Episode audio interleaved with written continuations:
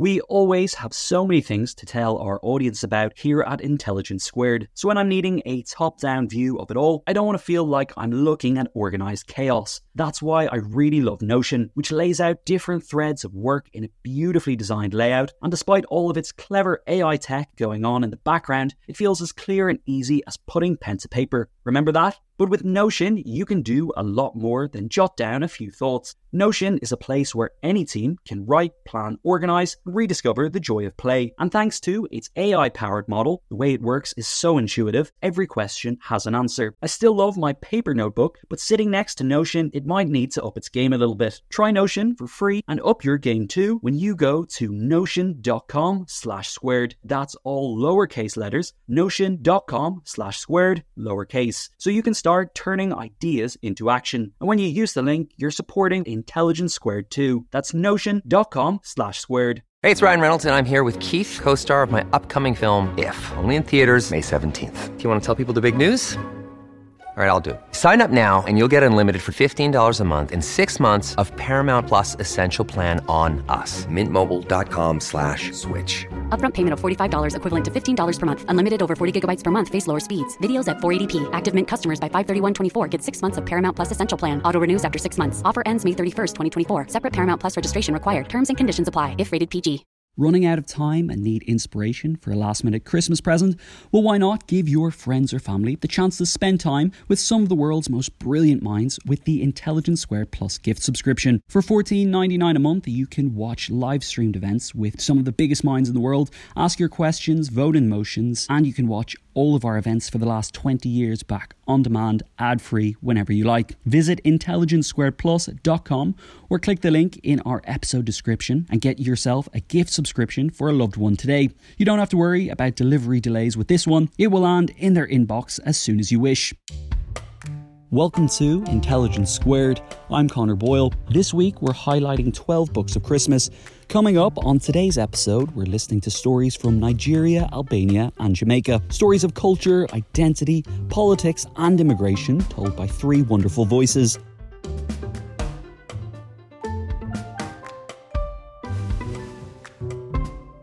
First up, we're hearing from Vice Senior Editor Dipo Faloyin about the themes of his recent book, Africa is Not a Country. Here's Dipo in conversation with award winning journalist Yousra Elbagir. This book is, I wouldn't just say important, I would say critical. More than anything, it really felt like a labor of love.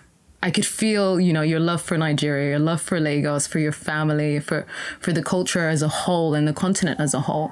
And that love really comes through so well and it feels like it's it's kind of the fuel that drives the book. But I but I don't want to speak on your behalf. I just want to ask you, you know, what drove you to write this book and, and why now? Well, firstly, Yousra, thank you so much for agreeing to host this. Thank you so much to Intelligence Squared for having me. This book means so much to me, and I'm so thrilled that you sort of picked up on themes that really drove me to writing this book. Um, it's personal. It's about me. It's about my family. It's about our identities you know, one word that when I think about this book and why I started the opening chapter with a sort of section about my family and who we are is that fundamentally this book is about identities and it's about who we are. Mm. And unfortunately, as many people across the continent know, Africans are not necessarily appreciated for who they individually are, what their experiences are, uh, what their history actually is, and what brought them to their present. It's far easier to lump us all together as one and assume that we will have the same shared experiences, the same knowledge, the same outcomes, the same futures, that we're helpless in changing our own personal destinies. And so, what really motivated me was trying to get across the idea that this is a place of all kinds of experiences, all kinds of um, all kinds of personalities, um, all kinds of motivations. And to start with, you know, I think of my own family. You know, like many Nigerian families, we are we're big, we're wild. There's so many different personalities, so many different motivations. You know, the idea of lumping us all as a family together is absurd, let alone doing it for mm. Nigeria, let alone doing it for Africa. And so for me, this is something that, you know, is personal to me um, and it means a lot to me. And it's something that's been on my mind uh, for a really, mm. really long time. And something that you said was that, you know, it's coming at a time of George Floyd, of sort of a, a global racial awakening, if you like. And so I sort of felt that this was the perfect opportunity to have this conversation, mm. to, to, to bring it towards Africa and the historical way in which the continent has been treated, as well as how it continues to be treated to this day. And I think that, you know, for me, it's just so essential that we have these conversations and we we basically try our hardest to ensure that, you know, the younger generations don't continue to push the same stereotypes that have been pushed ever since the colonialists met at Berlin to try and carve up the continent. Mm. Um, you know, at some point mm. that has to stop. And when it does stop, I think that we can then start to really have serious discussions about the future of the continent and the hmm. future mm. of individual countries and how that can be how that can be progressed because you know these countries are incredibly young um, and there's huge mm. opportunities for change and development for you know all kinds of different avenues for every individual country to go down and so i just think that you know until we start relating to these countries in a way that is actually based on you know what is actually going on in each individual region a lot of that growth could potentially be stunted and how much research? It feels incredibly well researched, and it feels like, you know, I, I I read a chapter and it feels like five books. I can already I can feel five books, and then you managing to kind of streamline the information and present the salient facts. What was the research phase like for you? Yeah, I mean, the research phase was extensive. You know, one thing that it, it, it's a mixture of sort of things that I've read for years and years, and you know, information I've been taking in, and through my day job advice. Um, but specifically, you know, before I started writing any chapter, you know, I'd make sure I did sort of months and months of research and reading and to better understand sort of for each topic, you know, even things in which, you know, I thought I had a pretty strong grasp on, to hear as many different voices as possible from around the continent. You know, both history is it's personal to people. It's not I didn't want this to be an academic exercise. You know, mm. I hmm. you you want to mix both you know, historical information, with map reading, with novels as well, because that's such a great way of capturing feeling and tone and moments. Um, so I kind of wanted mm. to bring all that together to tell a story that's accessible and understanding to people in a way that they can relate to their own experiences. You know, the best ways people have of relating to others who might have grown up in very difficult, different circumstances to them is by trying to connect certain shared histories certain shared mm. experiences at homes, and a lot of the a lot of the things that people consider as you know very specific challenges to Africa are, are challenges that you know the Western world has has has faced and continues to face. Mm. But the difference is that you know they've had hundreds of years to try and sort a lot of it out, whereas a lot of these African countries are battling with very very short histories. So mm. you know I, I I ensured that you know I read widely, but also kind of varied as well to hopefully create mm. something that that feels like, you know, in some places it could feel like a novel, could feel like an academic textbook, but you know, created both knowledge, hopefully as well as feeling as well. I mean, you you made a point of saying shared experiences, and I think that word is so crucial because it's shared, not same. You know, it's it's understanding the continent as obviously a place with you know interconnected interwoven histories but that each place has its distinct culture and community. And I, that brings me to the title of the book because africa is not a country has been a rallying cry for african writers commentators for, for, for decades. And why did you choose that title? Was it did it sort of summarize the, the fight for you or what was it that made you think this is it. I've got to just do it. Go straight straight to the point yeah no i think you you absolutely nailed it there. It's been a rallying cry um, for for the continent for people in probably every single region. You hear it all the time. The the way in which people speak about the continent you know i get pitched stories every day from from writers who will say will, will they'll want to publish something about a current trend in africa but when you dig down into the story, they're really talking about maybe two countries, something that might be happening in mm. two countries, but they'll say, you know, this is something that's happening across Africa. And it's like, well, that's not an African thing. You know, it might be a mm. Zambian thing, it might be a Ghanaian thing, it might be, you know, an Egyptian thing, but this, you know, that doesn't mean that it, it it's African. And mm. that's okay. You know, we accept it in every other region of the world. It's something that we should also accept when we talk about African countries. Um, that Hmm. you know there may be you know certain shared experiences, but there are there are countries that have been through similar things, but they've chosen very different paths. Um, and it's important to understand that because there could be a third country following behind who's about to face something similar. And by understanding the different paths that those countries went down, you know, they can they can potentially choose a better path that makes sense for them and their own people. And so that is something that's for me that constant reminder that, that, that this is a place of 54 countries, 1.4 billion people, over 2,000 languages, you know, innumerable ethnic groups. It's a, it's a complicated place and it should be respected as such. I mean, you make the point in the book that you would never just say European as a blanket term. And honestly, when you think of lumping together France and Germany or Italy and Spain, it's just like the, it's unheard of. Like, They're so completely different. unthinkable for you know the the whole of Europe to be judged based on you know Spain's COVID response, for example.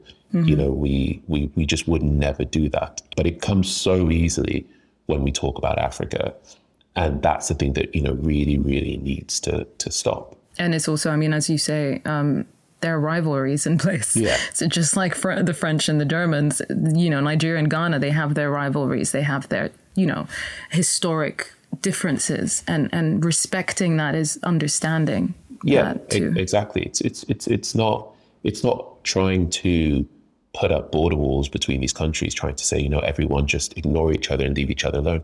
It's respecting the richness of each individual nation, um, and by doing that, you can then better understand how these countries, when they choose to intertwine, and how the region was created, and and and and gives you a sense of you know what could happen in the future. to move into sort of post post independence and and leadership in Africa. I mean, you make the consistent point that Africa isn't home to ungovernable masses and isn't beholden to some curse of moral bankruptcy that keeps churning out, you know, autocratic despots. But but that the dictatorships on the continent are a result of complex historical processes and power dynamics and fueled mostly by global geopolitics, or at least instigated by global geopolitics. And you look at seven case studies. So you look at Somalia during the Cold War era, Nigeria, Zimbabwe, Algeria, Equatorial Guinea post independence, Rwanda under Kagame, and Libya under Gaddafi. And it's it's a it's a range. You look at a range of countries and leadership styles. And I just wondered what what did you come away feeling was the strongest common thread? What was the sort of shared reality? The most common thread was that the impact of independence leaders, many of them were military men who fought incredibly hard for the independence of their nations. And, you know, they worked against incredible levels of white supremacy, incredible suffering, and racist, you know, racist afflictions upon their nations. And they fought incredibly hard and they fought incredibly long.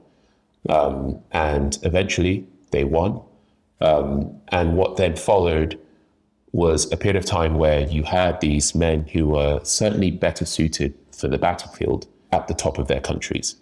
And at that point, it was difficult for them to give up power because they felt at the time that, you know, they, they, they'd been the ones to fight for their countries. They'd been the ones to, to, to push the colonial powers out. And so in many cases, that was the initial dynamic that these countries had to had to deal with. You know, these these founding fathers who had had had defeated incredible odds to to to gain their country's freedoms.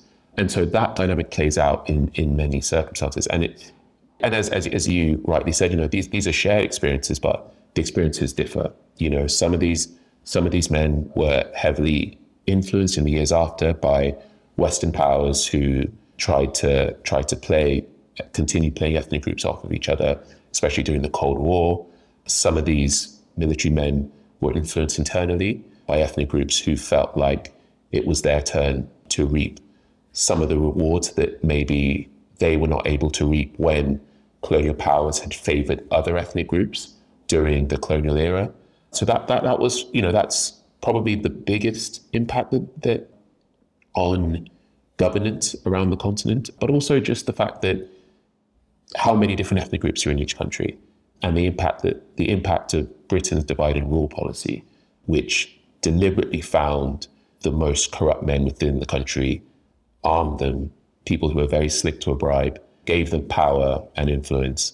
And in some, in some of those cases, were happier to hand over to those sort of people. And, you know, in, in many cases, many of those people are still alive today. You know, I use the example that in the book, you know, for Americans, you know, imagine if Alexander Hamilton was still walking around running for office.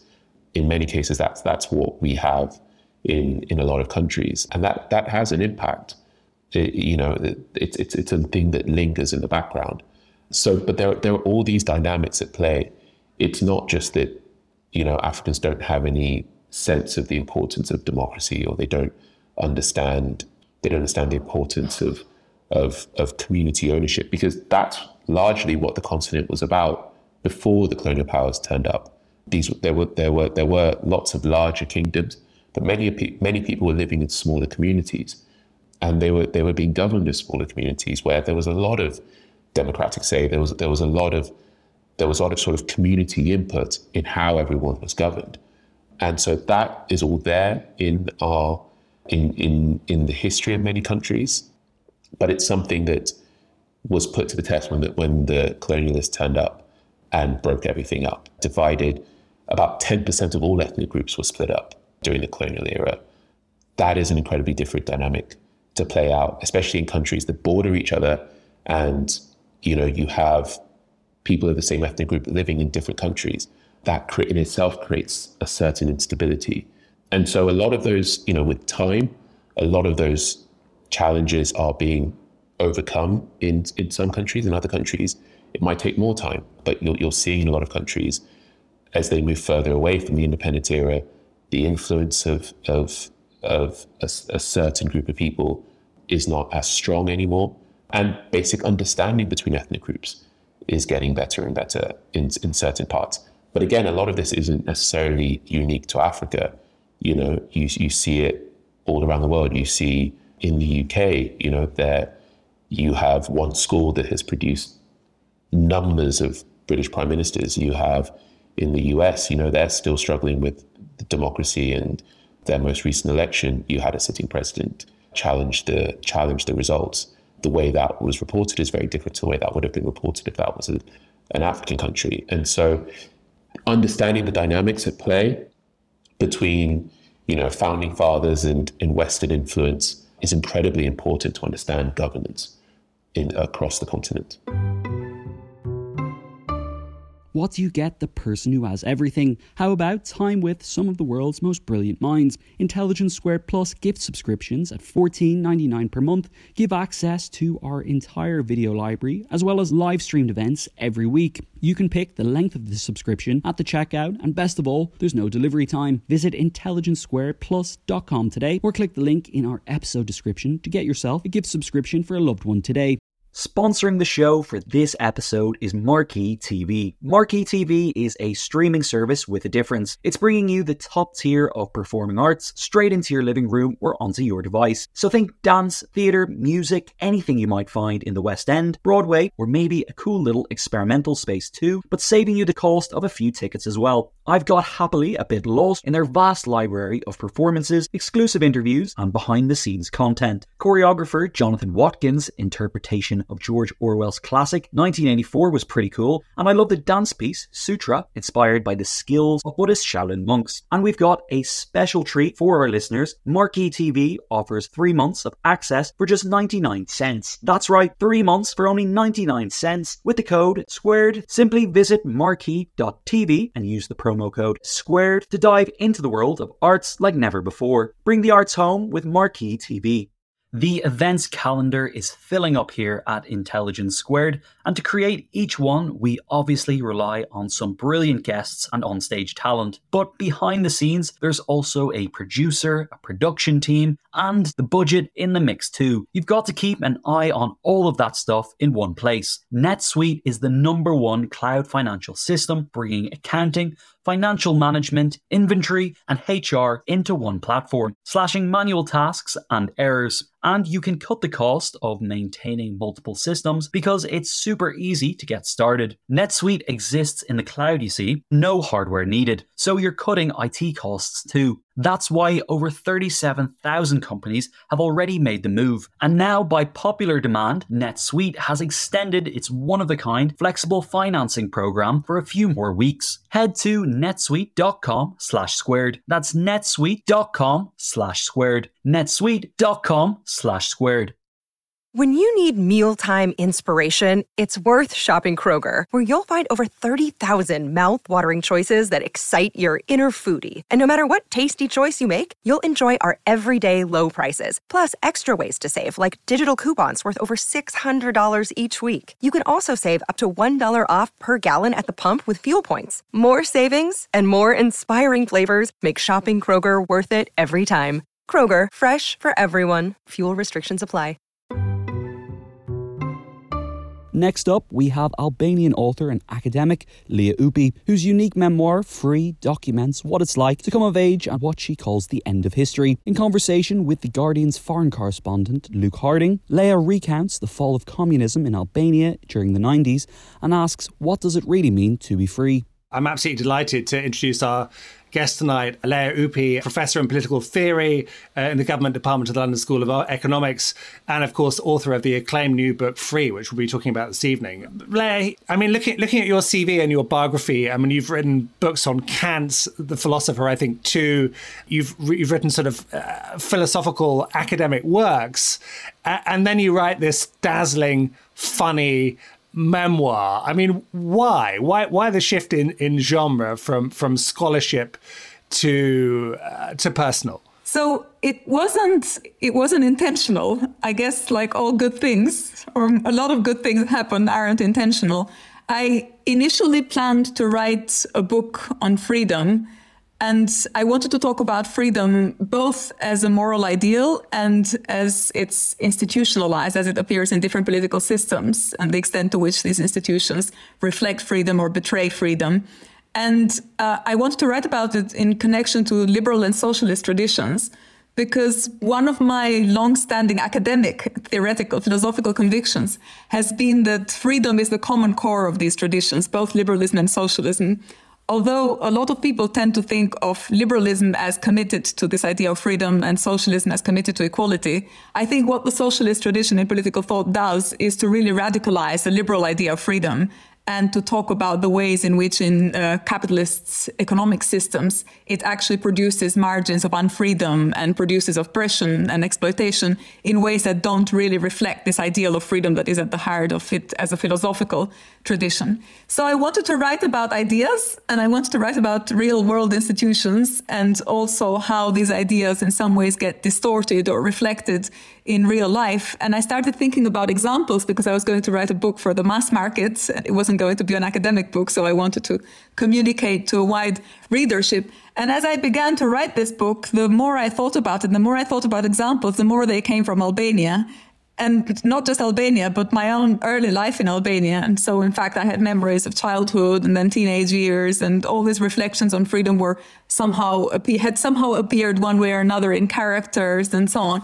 And so that's how it became more and more personal and took the project then took on a life of its own. And I was then abandoned to these characters that I remembered and began to use different material, stopped reading philosophy books, started going back to the diaries that I had kept as a child. And so then it, it was an archaeological project in a way of recovery and discovery of an old self that I had kind of forgotten almost about. Yeah, I mean it's interesting, and, and you start with your eleven-year-old um, old self. I mean, I mean the, the beginning of the book for those who haven't read it yet. I mean, I, I guess we can do spoilers at this point, but but you, you, you, it's December 1990, and you're on your way back from school, and you are hugging Stalin. I mean, not literally Stalin. Obviously, he's dead by that point, but hugging a, a municipal statue of, of, of, Stalin. I mean, the, the, the, whole passage is is surreal and funny and mordant and, and, arresting. And then suddenly you hear these cries in the distance. I mean, t- tell us about this incident and why you began your your book with that. It was in December 1990 which is when things began to change in Albania. So 1990 rather than 1989 was the year of shifts and revolution for Albania. uh, Albania was in 1990 a very isolated country. It had been isolated for uh, most of the second half of the 20th century, but increasingly isolated. It began as an ally of Yugoslavia, then of the Soviet Union, then of China. And by the time in which I was growing up in the 80s, we were completely on our own. And the rhetoric in school was that we were on our own because we were the only country left on earth that was still committed to the ideals of communism and to socialism as the transition to communism. And so in moral education, we were told about how everybody else around us had betrayed the legacy of Stalin, but there was this one proud nation in the Balkans which was still holding on to Stalin and holding on to the tradition and promoting these communist ideals. And in fact, the slogan was that Albania was the anti-imperialist lighthouse of the world. And so, and I was fundamentally convinced of this. And, uh, and, and in fact, you know, we were told in school that we had it hard, that we were isolated because we were on the right side. And every time someone is on the right side, they're always fighting with the rest of the world because there's all kinds of motives that make people not want to do the right thing. And uh, so when this protest happened in 1990, there had been a few. Um, so the year between 1989 and 1990 was a strange year for Albania because we were aware that things were changing in the rest of the world. But because we had been so cut off and so isolated from Eastern Europe, and because the discourse in Albania was that these East European countries had begun to abandon socialism long time ago, and in fact Albania had, had left the um, Warsaw Pact in 1968 when the Soviet Union invaded Prague. So there was a criticism of these real world other socialist states, which was part of the everyday discourse in Albania, which meant that all these changes that were swiping Eastern Europe around that time, we didn't feel that were changes that were touching Albania in a way. We felt kind of left out except things began to change in Albania as well. And somehow, uh, you know, as things happen, when revolutions happen, you never, you can never say there was this moment in which something changed. For me, the moment in which something changed was the moment in which I had stumbled in a protest by mistake coming out of school and just going, taking the wrong way. And this is all writ- written in my diary of the time. And I started with that because I started with this diary and I remembered this episode of me hiding behind this statue of Stalin and I was really scared because there was this people shouting on the street and dogs barking and following them. And I had gone to hide behind Stalin because I couldn't see any, anywhere else where to hide. But when I was hiding, I was also remembering my teachers. We did this class in moral education in school who kept saying, you know, Stalin had this very strange smile. You couldn't really see it because it was hidden by his mustache, but he would smile with his eyes. And somehow, I, I and I had written about this in, in my diary as well about Stalin's smile and his mustache and so on. And I remember when I was hiding the, behind this statue, at one point I lifted my head to see whether Stalin was really smiling with his eyes. And I was completely shocked because he had been decapitated. So the statue had lost its head. And this was, for me, the moment of revolution, was a moment of seeing that somebody had stolen Stalin's head. And, you know, it's really hard to explain and to kind of convey to people how you could be really attached to this figure for all your life and think this is the most, one of the most important people in the history of humanity and a moral leader and a kind of moral ideal. And then somehow you realize that your fellow citizens or someone has out of the blue gone and done something which was completely inconceivable. And why would they do that? And in addition to that, they were shouting freedom and democracy. And I also remember thinking, well, why are they shouting freedom and democracy? We have a lot of freedom. We have a lot of democracy. This is so that was a moment for me where I began to think that something was not as it appeared to be. And I mean, you, you write beautifully about how uh, at that moment, at that point, you, you, age eleven, you were a believer. You were you were a pioneer. You you were were an outstanding student. But your your parents, uh, I mean, we'll, we'll talk more about them. But but their relationship to to power, power structures, uh, and to politics was always more ambiguous and evasive and strange. And there's a sort of mystery threading through the first half of the book about your family biography, which you you you you tell tell d- d- d- delightfully. And again, I don't know if you want to sort of you know explain it or not, but it, it turns out you're not you were not quite the person you thought you were.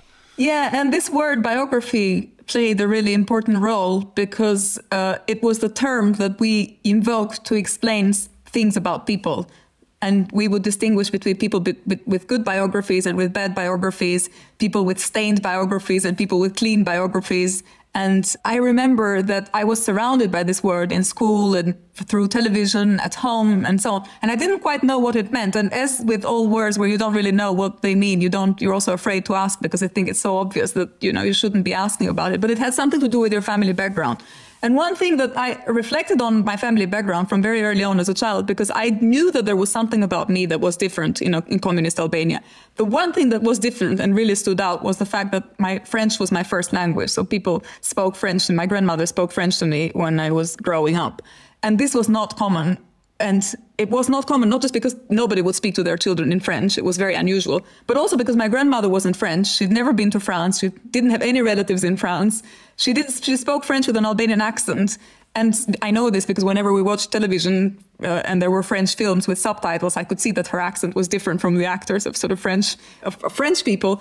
But somehow I had been brought up speaking French, and I knew there was something to do with my family. And my grandmother always said, "Oh, it's because we like the French Revolution, or uh, you know, you like Les Miserables, which we used to read at, at school, and, and and there was a puppet show with Cosette and so on. So there were always these kind of cultural reasons. And then another thing that really stood out was that in communist Albania, everyone had photos of Enver Hoxha in their living room, and I remember I was completely obsessed with why we didn't have a photo of Enver Hoxha. And my parents kept finding excuses and saying, well, we need a nice frame. We've ordered the frame, but it's not coming. We're waiting for your birthday. We're waiting for this to happen. So somehow it was never the right time to put a photo of Enver Hoxha. I, I remember, especially after his death, I was completely troubled by the fact that we didn't have a photo of Enver Hoxha. And I was so committed, really wanted to meet him. When he died, all the work collectives in Albania went to pay tribute to the grave. And I was begging my father to take me when his work would go, and somehow he didn't bring me. And these were, I remember all these sort of childhood moments where I don't remember exactly how, you know, the lead up to these events, but I do remember this sensation of my parents were letting me down because I had this commitment to communism from school and, and, and in general, I was really persuaded. And my parents somehow were very um, quite strange about it. They wouldn't say don't do it, or they wouldn't say we don't want a photo of Enver Hoxha. In fact, they would every time I brought it out explicitly, they say, "Of course we want it. Of course we love Enver Hoxha," and so on. But they actually never did it and never brought the photo. But there's a kind of mysterious sort of ghost in in in your family biography. There was a, a, another Ypi who was a kind of notorious fascist collaborator, traitor, and so on. And you were sort of confidently told when you were young that you had nothing to do with him, that he was he was not related to you, but but that also turned out it turned out to be slightly more complicated than that, didn't it? Yeah, this also was a yearly recurrence actually, not just because we studied about him in history classes in school. He was the equivalent of the um, of the Marechal Petain, so he was the equivalent of the kind of the head of the Vichy government who would have handed over the Albanian uh, crown from King Zog, who was in power at that point in the um, late 30s, to the Italian fascists who had already colonized Albania de facto, but not officially. So there were all these years in the 30s where Albania was increasingly subject to Italian influence, but there was this pivotal moment where at some point the Italians invaded, and this character was there to give the crown of the king from the king who had been his former uh, collaborator to these new Italian masters. And this was, and he was in every history class, as you can imagine, in communist Albania, talking about fascism and the resistance and so on. Every Albanian had basically had a, a family relative or a grandfather who fought in the resistance. And then there was this we didn't have anyone who fought in the resistance. That was one problem. The second problem was not only did we not have anyone who was fighting in the war, but also the only person that we could relate to in history because we had the same surname was this fascist collaborator.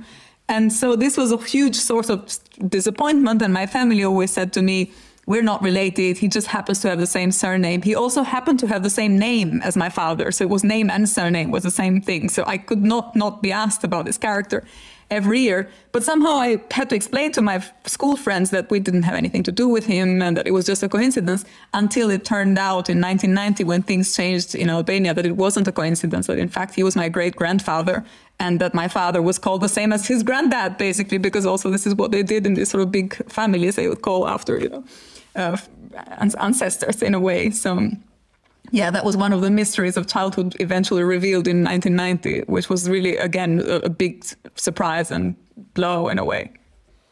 I, um, I mean, you, you, write wonderfully about your, your childhood, but also your book is a is a is a, is a complex and, and delightful portrait of a marriage, and, and your, your grandmother as well, who's this sort of luminous presence throughout the book, and to, to whom you dedicate it. And I, I mean, I just sort of wonder, you know, what, how did you feel about sort of reconstructing your your your parents' conversations and and and their adult relationship? Which I mean, I mean, they were both high achieving, but in some ways, as you tell it, somewhat incompatible, almost sort of dialectically incompatible, you could say. Yeah, the way I was brought to it was I was always sensitive to these different ideas of freedom and uh, to the nuances of talking about freedom, actually. So I got to the book with characters, as I said, and, and with personal histories and with details and family stories and so on and family conflicts as well. So it turned out to be a very different book from what I had initially imagined. But what I had initially imagined was a book on freedom and the different ways in which people talk about freedom and the ways in which they understand freedom and how they project it to different social systems.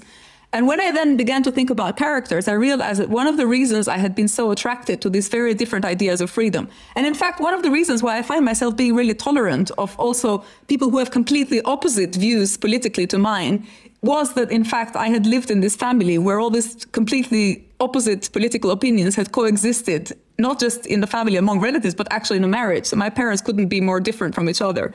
And in fact, uh, when I reflected on this later on, I realized that my mother had what one might call this very liberal, classical liberal idea of negative freedom. So she always thought you are free if nobody stops you from doing things like traveling, going somewhere, or dressing in a certain way, or saying certain things in public. And this animates all her struggles in the book. And in fact, it also animates all the struggles of all the Albanians who thought they were leaving behind state socialism because they wanted to leave behind state interference in a way.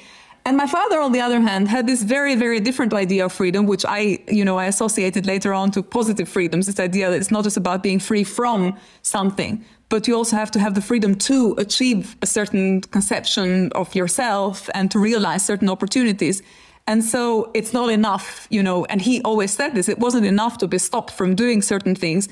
You are only free if you have opportunities to also realize these ambitions. And in fact, his dilemmas became particularly relevant in the second half of the book and in sort of in the Albania of post 1990 because he had grown up with this very idealistic account of what freedom and what kind of society he wanted to live in. And he thought Albania was going to become that society until he was in a position of responsibility in post 1990 Albania. And he was the CEO of the port of Durrës and he was in charge of enacting these uh, structural reforms that came to Albania with the help of the World Bank and the IMF and this idea of sort of shock therapy and quick liberalization of the country. And he was in a position of power, so he actually had to make decisions about making people redundant. And he found this extremely, extremely burdensome. Whereas for my mother, it was this is just a cost of transition. The market requires that people be laid off. They will find other opportunities. Everyone needs to fend off for themselves. It's nobody's job to protect these people. My dad really struggled with it because he couldn't accept that, you know, the state could just leave people or an institution could just leave people unprotected and defenseless. And and and I remember because these were years in which he was he was already, he was kind of anxious as a person. My mother was very different. She was very confident and she was completely fearless. And my dad has always been very anxious and very worried about things.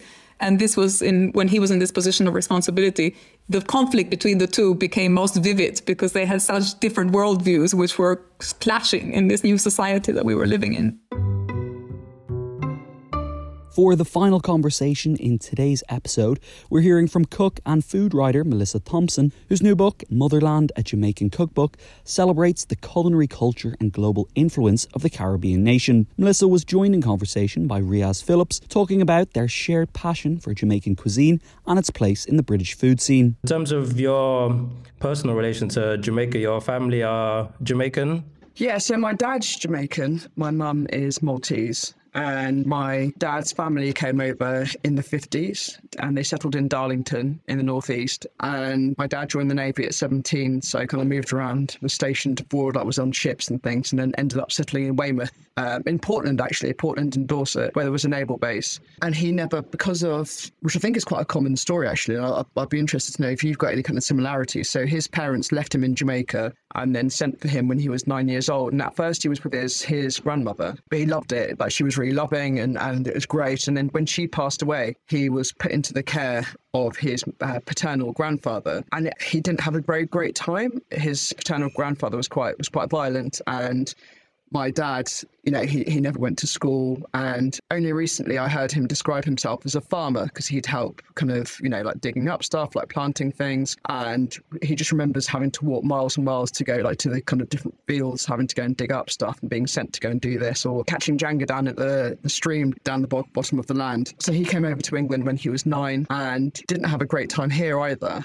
and you know had siblings who were now straight who were strangers to him. He'd never met them, and then he joined the navy at 17, and and he because of his experience experience in Jamaica, it was really weird, like because we, we went to Malta a lot where my mum comes from. But we ne- there was never really much discussion about going to Jamaica. And I think, well, now we've ha- had lots of discussions about it. And it's because he didn't have a fond memory of it because it was just kind of you know, his his memory of it was quite violent. And so then we ended up going, I think I was about 30 when we went. Um, and it ended up being a, a, bit of an accident because we were meant to be going to Japan for my brother's wedding. And my sister in law's Japanese. And then there was the tsunami, so the flights got cancelled. But we couldn't get a refund and we could only kind of transfer them somewhere else. And so we were like, well, let's go to Jamaica. And so that was the first time we went. And it was, um, it was quite a fraught trip. It was quite emotional.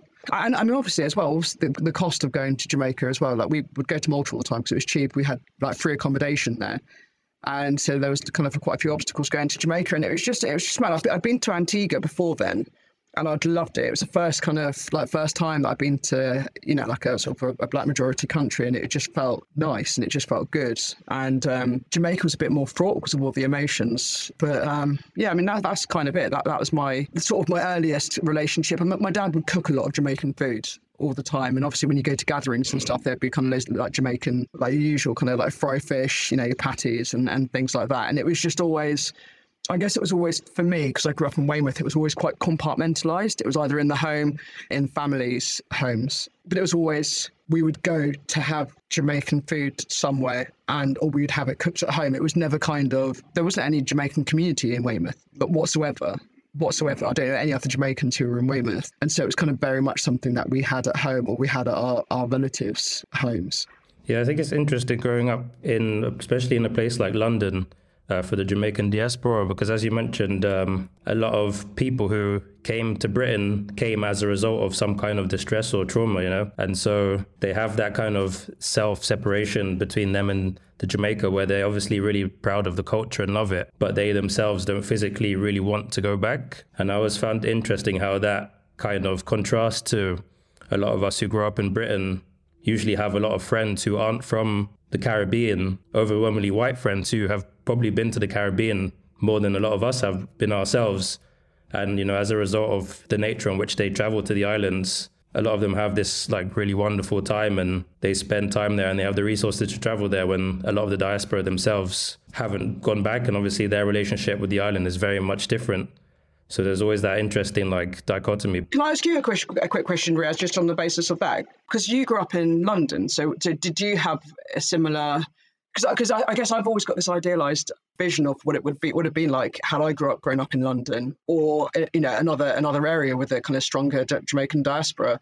And I don't know if that you know I suppose since I've spoken to other friends and actually some friends even if they've grown up in London still kind of have a similarity of experience. In terms of this separation and you know and what you were saying about having this kind of the, the, the dichotomy of people who so the diaspora but then other or other people who maybe have access and the, the means to be able to travel I mean, I, I, guess from what I know about you in your books, and the, so the reason that you wrote Belly Full, that part of that was because this is the food; it was kind of all around you, but you didn't really see it celebrated in the mainstream. I think the interesting part of what makes Caribbean food is that taking that understanding of it, that all Caribbean food is just a version of food. You know, like the roots of that food inherently all come from different places, um, and the reasons that they changed and the ingredients in them that are changed up. Uh, there are so many different reasons behind that, you know, availability and climate. And so I do often wonder what what perhaps makes something authentic just because it was made in Jamaica versus something that was made in Britain by people of Jamaican descent,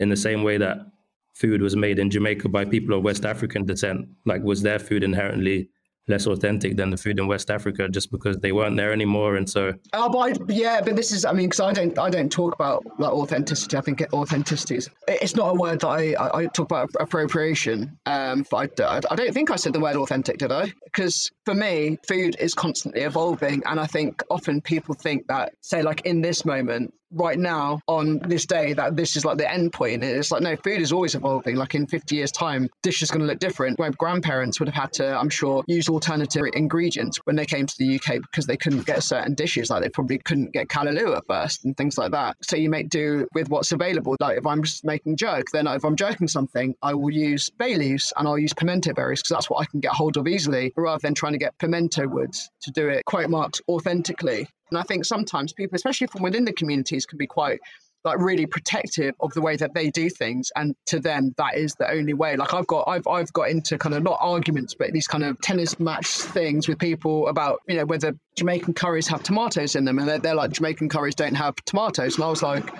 Well, my curry chicken does, and they're like, yeah, but Jamaican. It's like, well, do you know what I mean? I, I do. My dad does my grandma put tomato like so so who's saying that jamaican and why are you saying that like why is there this kind of protectiveness over over Jamaican food to the point where people are like, "That's not how you do it." Like, I, I don't think I would. Well, I do say actually, I, no, that's that's a lie. I was about to say I don't think I do that. I do like when people like there's there's certain like sort of celebrity chefs I've seen putting like jalapeno peppers in uh in their jerk marinades and stuff like that, and that kind of bothers me because it's like anyone who has any idea of Jamaican food knows that jerk is like Scotch bonnets, right? And, and so I find that kind of like I don't even think you can get. I don't know. I'm sure jalapenos maybe you can get them in Jamaica. They ain't grown in Jamaica as far as I know, unless they well they haven't historically been grown. And and it's when things like that are presented as being a certain way, and and it's like if someone wanted to say, right, jerk is normally made with Scotch bonnets. However, one day I didn't have any Scotch bonnets, so I put it with jalapenos, and and it was quite interesting. I don't know, like that would sit better with me than someone just kind of presenting it as though this is because for a lot of that people's audience, that is a white chef who's got a massive white audience, and then people be like, oh right, okay, so you make jerk with jalapenos, who knew? Yeah, it's often the case of the rarity in which a lot of people of those platforms often share their space and give their space to people actually of different cultures to you know comment on different uh, nuances in the cuisine. Yeah as you said they'll just um, they'll present it in a way of which they can use ingredients from the local supermarket and just claim that as a thing. It can be very damaging actually.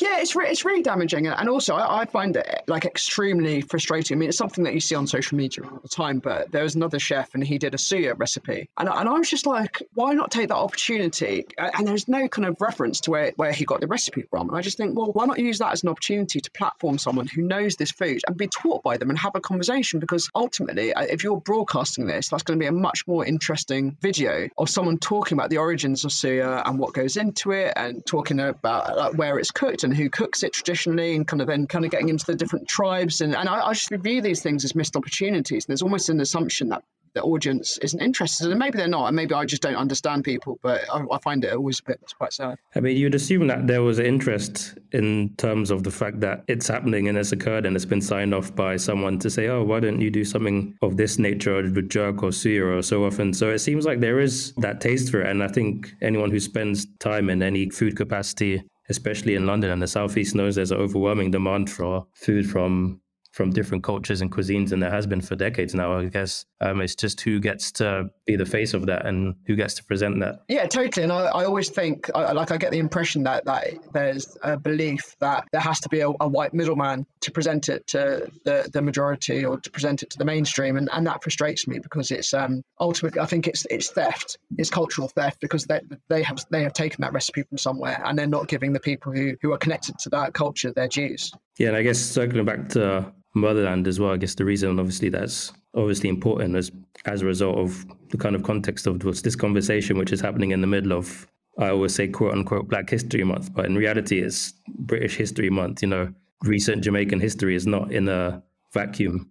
Um, it's not something that happened separate to British history. It's very much part of British history, and this, so yeah, this continued appropriation of the labour uh, and the resources of the Caribbean by people of British descent is an important conversation to have. Yeah, for sure. And I, I don't think it does get celebrated, sort of celebrated as it should and, and recognised. And I think with Black History Month, I, I find myself, I think in some respects it's, you know, sort of good things happen, but I think this separation kind of perpetuates that in a way. You know, it, it perpetuates this idea that, that Black people and Black history and Black experience exist outside of the mainstream, and, and that's quite difficult. So you're based now in London. So I'm interested from your perspective how you see the place of Jamaican food in London in the southeast and on your travels and the many like food and cooking events you do, like the reception to it and um, where it sits in that context of gentrification in Britain and whether that people of Caribbean descent are adequately platformed. Uh, I, no, I don't think people of, of Caribbean descent are adequately platformed. I think Britain as a whole the whole language uh, mindset around food isn't geared up for that at present because there is still this very Eurocentric idea of food and that French food reigns supreme. I mean, look at all the language, right? And and one of my friends Mazal from Q Point, she said that it, everyone's having trouble recruiting chefs. And she said, but we're not because the language they recruit them with, they don't use like, you know, chef de partie and sous chef and all this sort of stuff. They just have it, I don't know how they describe it, but they just use sort of British language that is easy for people to understand. So, so the language itself isn't a barrier to entry. And I think that's really, I think that's really interesting. For me, and like you know obviously i can see gentrification happening especially in the kind of the areas where there's been kind of a history uh, sort of a strong black british history peckham and brixton and being in, the, in southeast london they're the places that are closest to me. And it's really weird because on one hand i can see that that's happening and i, know it's happened and i can read people who've, who've written about it who've grown up in london. But then for me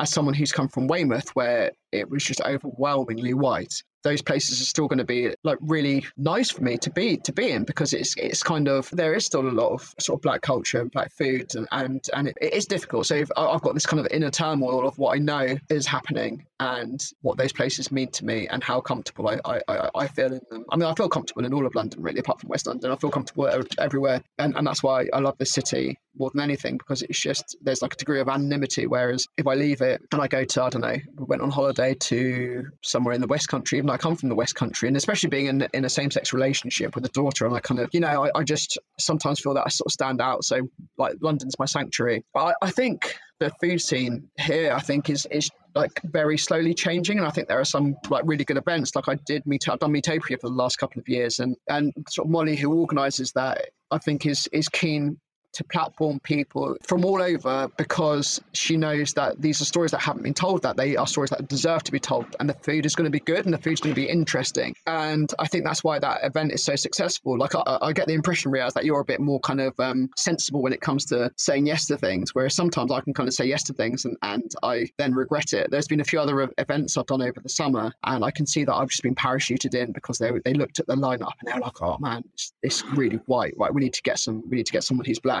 and in that space, I just felt like I haven't really belonged, and it's not it's not my space. It's not kind of yeah, I don't feel comfortable. I'm not made to feel comfortable, and I'm there purely on a quota basis, and so that's difficult. And we so at Meatopia we did jerk, um, we did jerk chicken, and uh, last year we did jerk pork, and it was just and it's just nice. And, and people there are the people who come, they're quite geeky about food, and so they wanted to know. Like last year, I had kind of scotchies from that I brought back from Jamaica, and I had like proper pimento berries, and so and, and everyone wanted to know about it. They wanted to know what I've been smoking it on and, and stuff like that. I did it with Maureen Tyne, and that was really special. But then there are other events and things, and I think generally there, there has always been still that kind of separation, and, and also in terms of having restaurants and stuff, Jamaican restaurants. But then I but then I kind of wonder.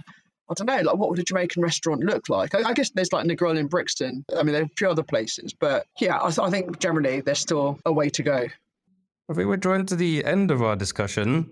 Maybe we can both do this in terms of maybe picking out two or three recipes that we would give to those people who never tried Jamaican or Caribbean food, what your kind of go tos would be for them. So this would be like a, a, supper club, right? So if they came round, or they came round for dinner, what would all be on the menu? I guess. Or, or if they even wanted to cook dinner for their friends and they'd never cooked it before. Oh man, like trying to get me to like decide, and I feel like I mean, in, in my like my saltfish fritters, I don't put Scotch bonnets in them because I serve them with with pepper mayo on the side, and because my daughter can't handle any sort of spice, and so that's just how I that's how I do them, and, and I think they're they're really good. I think I think having having rundown, but I mean for me, I'm, I'm probably going to go like like curry chicken or curry goat, and, and, I think and explaining how like the ingredients work. So you know, with the Scotch bonnet, like just put it in whole for like half an hour and then take it out, so you're getting a bit of that flavour. Or just tell people they can kind of deal with it how they want to. If they want something really hot, put the whole thing in. It's such a kind of unique curry dishes that I think they're just delicious. But then uh, there's also kind of oxtail as well, which I think is amazing. Okay, so I have, in fact, no, Ackee and saltfish. No, saltfish fritters. I'm, I'm, I'm doing it as a menu, Riaz. Uh, saltfish fritters, then curry goat, and then I'd have, oh, but then uh, in fact, I'll have a soup as well. Um, chicken soup, chicken soup, spinners. What about you? I think my go-to that I've been giving people recently is um, is a sweet potato, chickpea and coconut milk curry slash stew, however you want to term it. Is it. This is something that I think the process in making it is something that's quite underlying in the book in terms of how you work with creating like a spice mix to make a curry.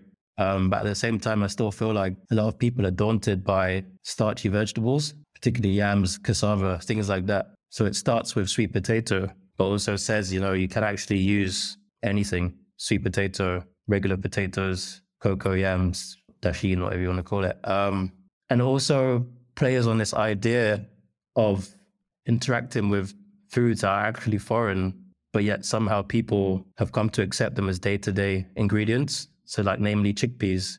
Like, chickpeas are not native to Britain by any means, but yet somehow that's become a part of everyday British language. And it's kind of playing with that idea of like, how, how does that happen? How does it happen that something like chickpeas can become something that people have no fear of interacting with, but they suddenly draw the line at a plantain or an okra. And yeah, it's also super easy to make just like a lot of one pot style dishes. It's really true, actually, because you look at stuff like quinoa, right? And Bottarga and stuff like that, which people kind of I guess it's just when they get they get platformed in um in magazines and things. I think like look at the effect that Delia Smith had on on food and she'd talk about an ingredient and then suddenly you couldn't get it anymore. Or like Ottolenghi, you know, him writing about certain ingredients and how that's just kind of transitioned in the mainstream until it becomes ordinary. These things that once seemed exotic become almost commonplace.